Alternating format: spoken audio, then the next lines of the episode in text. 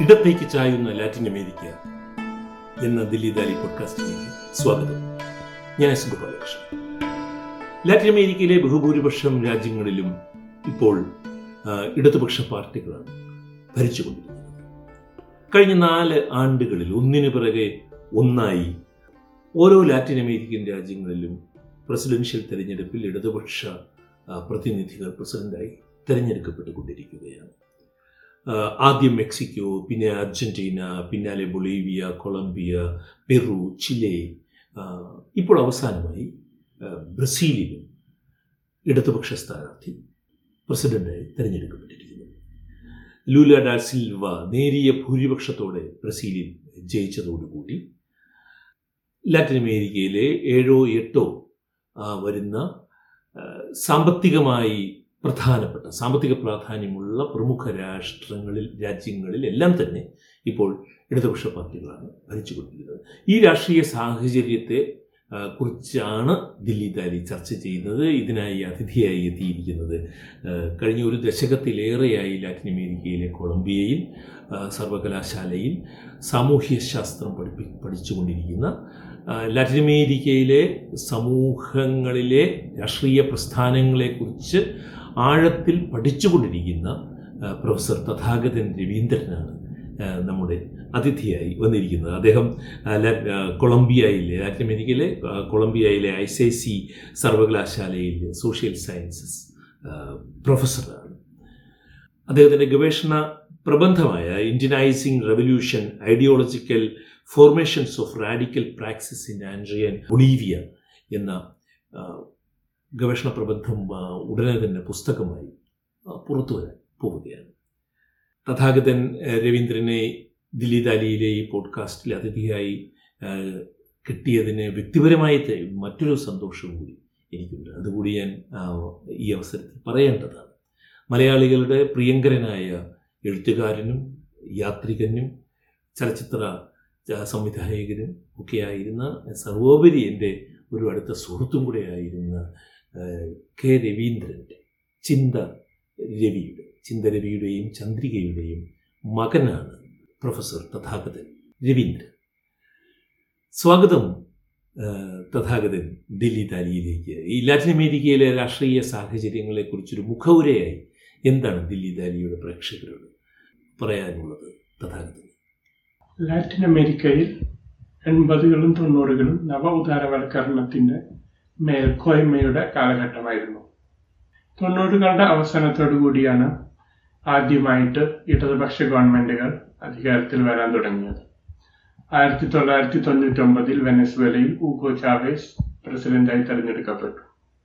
ഇരുപത്തൊന്നാം നൂറ്റാണ്ടിന്റെ ആദ്യ പതിറ്റാണ്ടിൽ രണ്ടായിരത്തി രണ്ടിൽ ബ്രാസീലിൽ ലൂല സിൽവ ബൊളീവിയയിൽ എവോ മൊറാലേസ് എക്വദോറിൽ റഫായൽ കൊറയ പിന്നെ നിക്കരാഗുവൽ ദാനിയൽ ഓർത്തേഗ എന്നീ ഇടതുപക്ഷ നേതാക്കളും ഇലക്ഷൻ വിജയിക്കുകയുണ്ടായി.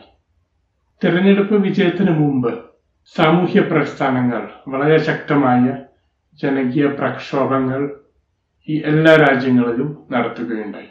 ദാരിദ്ര്യവും സാമ്പത്തിക അസമത്വവും വർദ്ധിപ്പിച്ച നവ ഉദാരവൽക്കരണങ്ങൾക്കെതിരെ ഈ എല്ലാ രാജ്യങ്ങളിലും വൻ ജനകീയ പ്രക്ഷോഭങ്ങളുണ്ടായി. ഉദാഹരണത്തിന് വെനസ്വേലയിൽ ആയിരത്തി തൊള്ളായിരത്തി എൺപത്തി ഒമ്പതിൽ കാരക്കാസ് എന്നറിയപ്പെടുന്ന ഒരു വൻ പ്രക്ഷോഭമുണ്ടായി. ആയിരങ്ങൾ തെരുവിലിറങ്ങി ഗവൺമെന്റിനെതിരെ. ബൊലീവിയയിൽ രണ്ടായിരത്തിൽ കൊച്ചബാമ്പ നഗരത്തിൽ ജലത്തിന്റെ സ്വകാര്യവൽക്കരണത്തിനെതിരെ ആയിരങ്ങൾ പ്രതിഷേധിച്ചു. ഗവൺമെന്റിനു കൊണ്ട് കോൺട്രാക്ട് ക്യാൻസൽ ചെയ്യാൻ നിർബന്ധിപ്പിച്ചു. ബൊലീവിയയിൽ വീണ്ടും രണ്ടായിരത്തി മൂന്നിൽ നാച്ചുറൽ ഗ്യാസിന്റെ ദേശസാൽക്കരണം ആവശ്യപ്പെട്ട് ലക്ഷങ്ങൾ തെരുവിലിറങ്ങി അന്നത്തെ പ്രസിഡന്റിനെ രാജിവേപ്പിച്ചു. രണ്ടു കൊല്ലത്തിനു ശേഷം അതേ കാരണത്താൽ വേറൊരു പ്രസിഡന്റിനെയും രാജിവേപ്പിച്ചു. എക്വദോറിൽ ആയിരത്തി തൊള്ളായിരത്തി തൊണ്ണൂറ്റി ഏഴിനും രണ്ടായിരത്തി അഞ്ചിന് ഇടയിൽ മൂന്ന് പ്രസിഡന്റുമാരെ ജനങ്ങൾ രാജിവേപ്പിച്ചു. ജന ആയിരക്കണക്കിന് ജനങ്ങൾ റോഡുകളെല്ലാം ബ്ലോക്ക് ചെയ്ത് സമ്പദ് വ്യവസ്ഥയെ സ്തംഭിപ്പിച്ച് പ്രസിഡന്റുമാരെ രാജിവെക്കാൻ നിർബന്ധിപ്പിച്ചു. അതുകൊണ്ട് നവ ഉദാരവൽക്കരണ നയങ്ങൾ സൃഷ്ടിച്ച അസംതൃ അസംതൃപ്തിയെ മുതലെടുത്താണ് ഇടതുപക്ഷ ഗവൺമെന്റുകൾ അധികാരത്തിൽ വരുന്നത്. ലാറ്റിൻ അമേരിക്കയിൽ ഇപ്പോൾ നിലനിൽക്കുന്ന രാഷ്ട്രീയ സാഹചര്യത്തെ ആശയപരമായിട്ട് നമുക്ക് ഒരു പോസ്റ്റ് നിയോ ലിബറലിസം എന്ന് വിളിക്കാൻ സാധിക്കുന്നു. എന്താണ് തഥാഗതം തോന്നുന്നത്?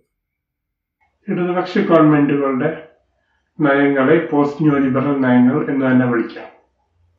നവ ഉദാരവൽക്കരണ നയങ്ങളിൽ നിന്നും വളരെ വ്യത്യസ്തമായ നയങ്ങളാണ് ഈ ഗവൺമെന്റുകൾ നടപ്പാക്കിയിട്ടുള്ളത്. ലാറ്റിൻ അമേരിക്കൻ ഇടതുപക്ഷ ഗവൺമെന്റുകളെ രണ്ടായി തന്നിരിക്കാം. ഒരു സെന്റർ ലെഫ്റ്റ് മിതവാദി ഇടതുപക്ഷവും ഒരു താരതമ്യേന കുറച്ചും കൂടി റാഡിക്കലായ ഇടതുപക്ഷവും. ഉദാഹരണത്തിന് ബ്രസീലിയൻ ഗവൺമെന്റ് ഒരു മിതവാദി ഇടതുപക്ഷ ഗവൺമെന്റാണ്. മറുഭാഗത്ത് വെനസ്വേല എക്വദോർ ബൊലീവിയ എന്നീ രാജ്യങ്ങളിലെ ഗവൺമെന്റുകൾ ഒരു കുറേ കൂടി റാഡിക്കലായ ഇടതുപക്ഷത്തിന്റെ ഉദാഹരണമാണ്. എല്ലാ ഇടതുപക്ഷ ഗവൺമെന്റുകളും മിതവാദികളും റാഡിക്കലുകളും സാമൂഹ്യക്ഷേമ പദ്ധതികളിൽ വളരെയധികം നിക്ഷേപിക്കുകയുണ്ടായി. ഉദാഹരണത്തിന് ബ്രസീലിൽ ബോൾസ ഫമീലിയ എന്നൊരു പദ്ധതി ഉണ്ടായിരുന്നു. രാജ്യത്തിലെ ഇരുപത്തഞ്ച് ശതമാനം ഏറ്റവും പാവപ്പെട്ട കുടുംബങ്ങൾക്ക് നേരിട്ട് സബ്സിഡി ഗവൺമെന്റ് ഫെഡറൽ ഗവൺമെന്റ് കൊടുക്കുകയുണ്ടായി അങ്ങനെ പല രാജ്യങ്ങളിലും സബ്സിഡികളും ഡയറക്റ്റ് ക്യാഷ് ട്രാൻസ്ഫറുകളും വഴി ദാരിദ്ര്യവും സാമ്പത്തിക അസമത്വവും കുറയ്ക്കാൻ ഈ ഗവൺമെന്റുകൾ പണിയെടുത്തു.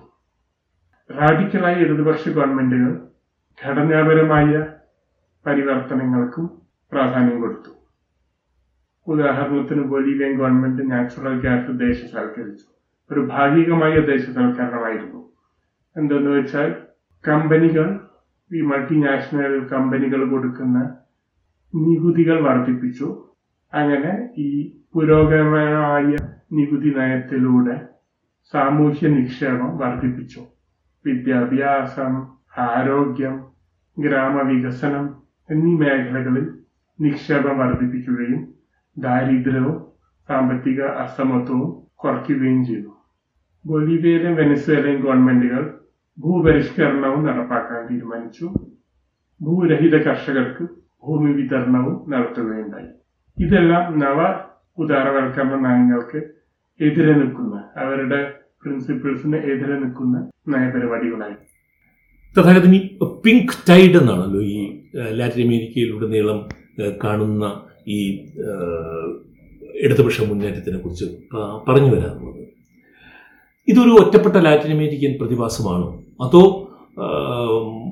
മറ്റ് വികസ്വര അവികസിത രാഷ്ട്രങ്ങളിലെ മുതലാളിത്ത നയങ്ങളോട് ഈ ലാറ്റിൻ അമേരിക്കൻ പ്രതിഭാസം എന്തെങ്കിലും പ്രത്യേക രാഷ്ട്രീയം പറയുന്നുണ്ടോ? എന്താണ് തഥാഗതന് തോന്നുന്നത്? ലാറ്റിൻ അമേരിക്കൻ പ്രതിഭാസം തന്നെയാണ്. പക്ഷേ ഈ ലാറ്റിൻ അമേരിക്കൻ പരീക്ഷണങ്ങളും ലാറ്റിൻ അമേരിക്കൻ അനുഭവങ്ങളും ആഗോള ഇടതുപക്ഷത്തിന് വളരെ വിലപ്പെട്ട പാഠങ്ങൾ നൽകുന്നുണ്ട്. ഉദാഹരണത്തിന് സ്പെയിനിൽ പൊതമോസ് എന്ന് പറഞ്ഞ ഒരു പാർട്ടിയുണ്ട്. ആ പാർട്ടിയുടെ നേതാക്കന്മാർ ലാറ്റിൻ അമേരിക്കയിൽ വന്ന് ലാറ്റിൻ അമേരിക്കയിലെ സാമൂഹ്യ പ്രസ്ഥാനങ്ങളെയും ലാറ്റിൻ അമേരിക്കയിലെ ഇടതുപക്ഷ പാർട്ടികളെയും പഠിച്ച് ഗവേഷണം നടത്തി അതിന്റെ അടിസ്ഥാനത്തിൽ അതേ ഒരു മോഡൽ സ്പെയിനിൽ പ്രയോഗിക്കാൻ ശ്രമിക്കുകയായിരുന്നു. അങ്ങനെയാണ് പൊതമോസ് എന്നുള്ള പാർട്ടി. ഉയർന്നു വരുന്നത് അതുകൊണ്ട് ആഗോള ഇടതുപക്ഷത്തിന് വളരെ പ്രധാനപ്പെട്ട പാഠങ്ങൾ നൽകുന്നതാണ് ലാറ്റിൻ അമേരിക്കൻ പരീക്ഷണങ്ങൾ. കഴിഞ്ഞ നാലു വർഷങ്ങളിലാണ് ഈ വലിയ മാറ്റമുണ്ടായത്. ഒന്നിനു പിറകെ ഒന്നായിട്ട് ഇടതുപക്ഷ പാർട്ടികൾ അവിടെ അധികാരത്തിൽ വരിക എന്ന് പറയുന്നത്. ഈ ലാറ്റിൻ അമേരിക്കൻ ഇടതു മുന്നേറ്റത്തിന് ഒരു പൊതു നേതാവുണ്ടോ? അല്ലെങ്കിൽ ഏതെങ്കിലും ഒരു ഒരു ഒരു- പൊതു നേതൃപ്രസ്ഥാനമുണ്ടോ? എന്തെങ്കിലും തരത്തിലുള്ള ഏകോപനങ്ങൾ ഈ രാഷ്ട്രീയ മുന്നേറ്റങ്ങൾക്ക് പിന്നിലുണ്ട് എന്ന് തഥാഗതൻ കരുതുന്നുണ്ട്. ലാറ്റിൻ അമേരിക്കൻ ഇടതുപക്ഷത്തിന് ഒരു നേതാവല്ല പല നേതാക്കന്മാരുണ്ട് ഇരുപത്തൊന്നാം നൂറ്റാണ്ടിലെ പ്രധാന നേതാക്കന്മാർ ഫിദൽ കാസ്ട്രോന് പുറമെ Hugo Chavez Evo Rafael Correa. ഇപ്പോൾ അതിൽ എവോ റഫായൽ കൊറയും മാത്രമേ ജീവനോടെയുള്ളൂ. ഏകോപനത്തിന്റെ കാര്യം ചോദിക്കുകയാണെങ്കിൽ മിതവാദി ഇടതുപക്ഷവും റാഡിക്കലൈസ് ഇടതുപക്ഷവും തമ്മിലുള്ള സഖ്യം വളരെ പ്രധാനമാണ്. ദേശീയ നയങ്ങളിൽ ഈ രണ്ട് ഇടതുപക്ഷ ധാരകളും തമ്മിൽ വ്യത്യാസമുണ്ടായിരുന്നെങ്കിലും അന്താരാഷ്ട്ര നയങ്ങളിൽ വലിയ വ്യത്യാസം ഉണ്ടായിരുന്നില്ല ലാറ്റിൻ അമേരിക്കൻ ഇന്റഗ്രേഷൻ ആയിരുന്നു അവരുടെ മുൻഗണന. യു എസ് ഗവൺമെന്റ് ഒരു free trade area of America സ്ഥാപിക്കാൻ തീരുമാനിച്ചിട്ടുണ്ടായിരുന്നു. നോർത്ത് അമേരിക്കയും സെൻട്രൽ അമേരിക്കയും സൗത്ത് അമേരിക്കയും ഒന്നിപ്പിച്ച് ഒരു സ്വതന്ത്ര വ്യാപാര മേഖല സ്ഥാപിക്കാൻ ഉള്ള ഒരു പദ്ധതി ഉണ്ടായിരുന്നു. ലാറ്റിൻ അമേരിക്കയിൽ ഈ മിതവാദി ഇടതുപക്ഷ നേതാവ് ലൂലാദ സിൽവയും റാഡിക്കൽ ഇടതുപക്ഷ നേതാവ് ഊഗോ ചാവേസും തമ്മിലുള്ള സഖ്യമാണ് ഈ പദ്ധതിയെ ചെറുത്ത് പരാജയപ്പെടുത്തിയത്. ലാറ്റിൻ അമേരിക്കയുടെ മുകളിൽ അവരുടെ മേൽക്കോയ്മ സ്ഥാപിക്കാൻ വേണ്ടി യു എസ് ഗവൺമെന്റ് അന്താരാഷ്ട്ര സംഘടനകളെ രൂപീകരിച്ചു. ഓർഗനൈസേഷൻ ഓഫ് അമേരിക്കൻ സ്റ്റേറ്റ്സ് പോലെ. ലാറ്റിൻ അമേരിക്കയിലെ റാഡിക്കൽ ഇടതുപക്ഷം അതിനെ ചെറുക്കാൻ വേണ്ടി ബദൽ സംഘടനകളും സഖ്യങ്ങളും രൂപീകരിച്ചു. ആൽബ പോലെ അലിയാൻസ ബോളിവാരിയാന പരലസ് അമേരിക്കസ് ഇനി എന്റെ അവസാനത്തെ ചോദ്യമാണ് ഞാൻ തഥാഗതൻ രവീന്ദ്രനുമായി ഇങ്ങനൊരു സംഭാഷണം ചെയ്യുന്നുണ്ട് എന്നറിഞ്ഞപ്പോൾ എന്റെ പല സുഹൃത്തുക്കളും എന്നോട് പറയുകയുണ്ടായി ഇതിനെയൊന്നും ഒരു കമ്മ്യൂണിസ്റ്റ് മുന്നേറ്റമായിട്ട് കാണാൻ കഴിയില്ല. അതുമാത്രമല്ല അത് മാത്രമല്ല പ്രത്യയശാസ്ത്രപരമായ അങ്ങനെ വലിയ വ്യതിയാനങ്ങളൊന്നും ഈ ഭരണമാറ്റം കൊണ്ട് എനിക്ക് ഉണ്ടാകുന്നുമില്ല എന്ന്. തഥാഗതൻ എങ്ങനെയാണ് ഇതിനെ കാണുന്നത്? ഇതിനെ ഒരു കമ്മ്യൂണിസ്റ്റ് മുന്നേറ്റമായിട്ട് കാണാൻ കഴിയുമോ? മിക്ക രാജ്യങ്ങളിലെ കമ്മ്യൂണിസ്റ്റ് പാർട്ടികളും ഈ പുതിയ ഇടതുപക്ഷ സർക്കാരുകളെ പിന്തുണയ്ക്കുന്നുണ്ടെങ്കിലും ഇതൊരു കമ്മ്യൂണിസ്റ്റ് മുന്നേറ്റമാണെന്ന് കരുതാൻ പറ്റില്ല. ഒരു വിശാല ഇടതുപക്ഷ മുന്നേറ്റം എന്ന് വേണം കരുതാൻ. ഇടതുപക്ഷ പാർട്ടികൾ ഒരു പ്രത്യയശാസ്ത്രപരമായിട്ട് വലിയ പരിവർത്തനങ്ങൾക്ക് ഇടയാക്കിയിട്ടില്ല എന്ന് പറയുന്നതും ശരിയല്ല. ഇടതുപക്ഷ ബുദ്ധിജീവികളും ഇടതുപക്ഷ പാർട്ടി നേതാക്കളും എല്ലാം നവ ഉദാരവൽക്കരണത്തിന്റെ മേൽക്കോയ്മയെ വളരെ ശക്തമായിട്ട് എതിർക്കുകയും വെല്ലുവിളിക്കുകയും ചെയ്തിട്ടുണ്ട്. ഘടനാപരമായിട്ട് വലിയ മാറ്റങ്ങൾക്ക് പരിമിതികളുണ്ടെങ്കിലും വ്യവഹാരിക തലത്തിൽ വലിയ പരിവർത്തനങ്ങൾ കാണാൻ കഴിയും. ലാറ്റിൻ അമേരിക്കൻ നേതാക്കൾ ഇപ്പോൾ നവ ഉദാരവൽക്കരണത്തിന്റെ മാത്രമല്ല മുതലാളിത്തത്തിന്റെയും പരിമിതികളെക്കുറിച്ചും മുതലാളിത്തത്തെ മറികടക്കേണ്ട ആവശ്യകതയെക്കുറിച്ചും ചർച്ച ചെയ്തുകൊണ്ടിരിക്കുകയാണ്. മാത്രവുമല്ല നവ ഉദാരവൽക്കരണത്തിന്റെ മേൽക്കോയ്മ നിലനിന്ന കാലഘട്ടത്തിൽ ഹാർവാർഡ് പോലുള്ള വലിയ സർവകലാശാലകളെ പഠിച്ചു വന്ന ഒരു എലീറ്റ്സ്. അവരാണ് രാജ്യം ഭരിക്കാൻ ഏറ്റവും പ്രാപ്തർ എന്നായിരുന്നു പൊതുവെ ഒരു സങ്കല്പം. ഇടതുപക്ഷ പാർട്ടികളും സാമൂഹ്യ പ്രസ്ഥാനങ്ങളും ബുദ്ധിജീവികളും ആ ഒരു സങ്കല്പത്തെ വളരെ ശക്തമായിട്ട് വെല്ലുവിളിച്ചിട്ടുണ്ട്. ഇപ്പോൾ സമൂഹത്തിന്റെ ഏറ്റവും കീഴെ കിടക്കുന്ന തട്ടിൽ നിന്നാണ് പുതിയ നേതാക്കൾ ഉയർന്നു വരുന്നത്. കർഷകരുടെ ഇടയിൽ നിന്നും തൊഴിലാളികളുടെ ഇടയിൽ നിന്നും എല്ലാം.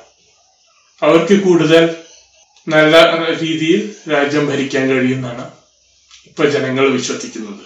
അത് ഒരു രാഷ്ട്രീയ പൊതുബോധത്തിൽ വന്ന ഒരു വലിയ പരിവർത്തനം തന്നെയാണ്. ലാറ്റിൻ അമേരിക്കയിലെ ഇന്നത്തെ രാഷ്ട്രീയ സാഹചര്യത്തെക്കുറിച്ച്.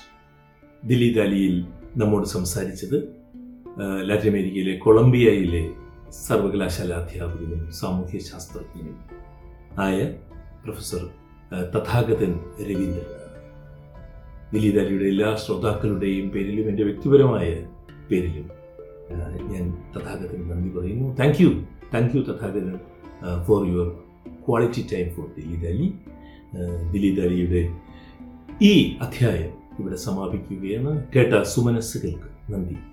സ്നേഹപൂർവം എസ് ഗോപാലകൃഷ്ണൻ.